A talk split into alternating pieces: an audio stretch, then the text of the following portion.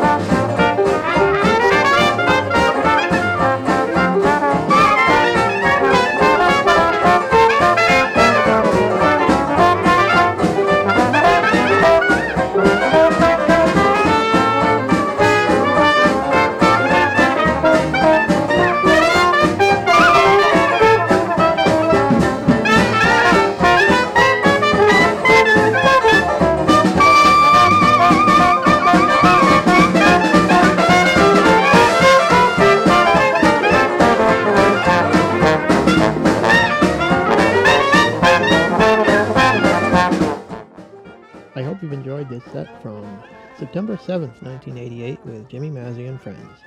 As a reminder, Jim's regular Wednesday night session is 7:30 to 10:30 at the Colonial Inn. For more information, call the Inn at area code 978-369-9200. I'm John Kafalis, saying thanks for listening and inviting you to come back later this month for another program featuring Jimmy Mazzy and Friends.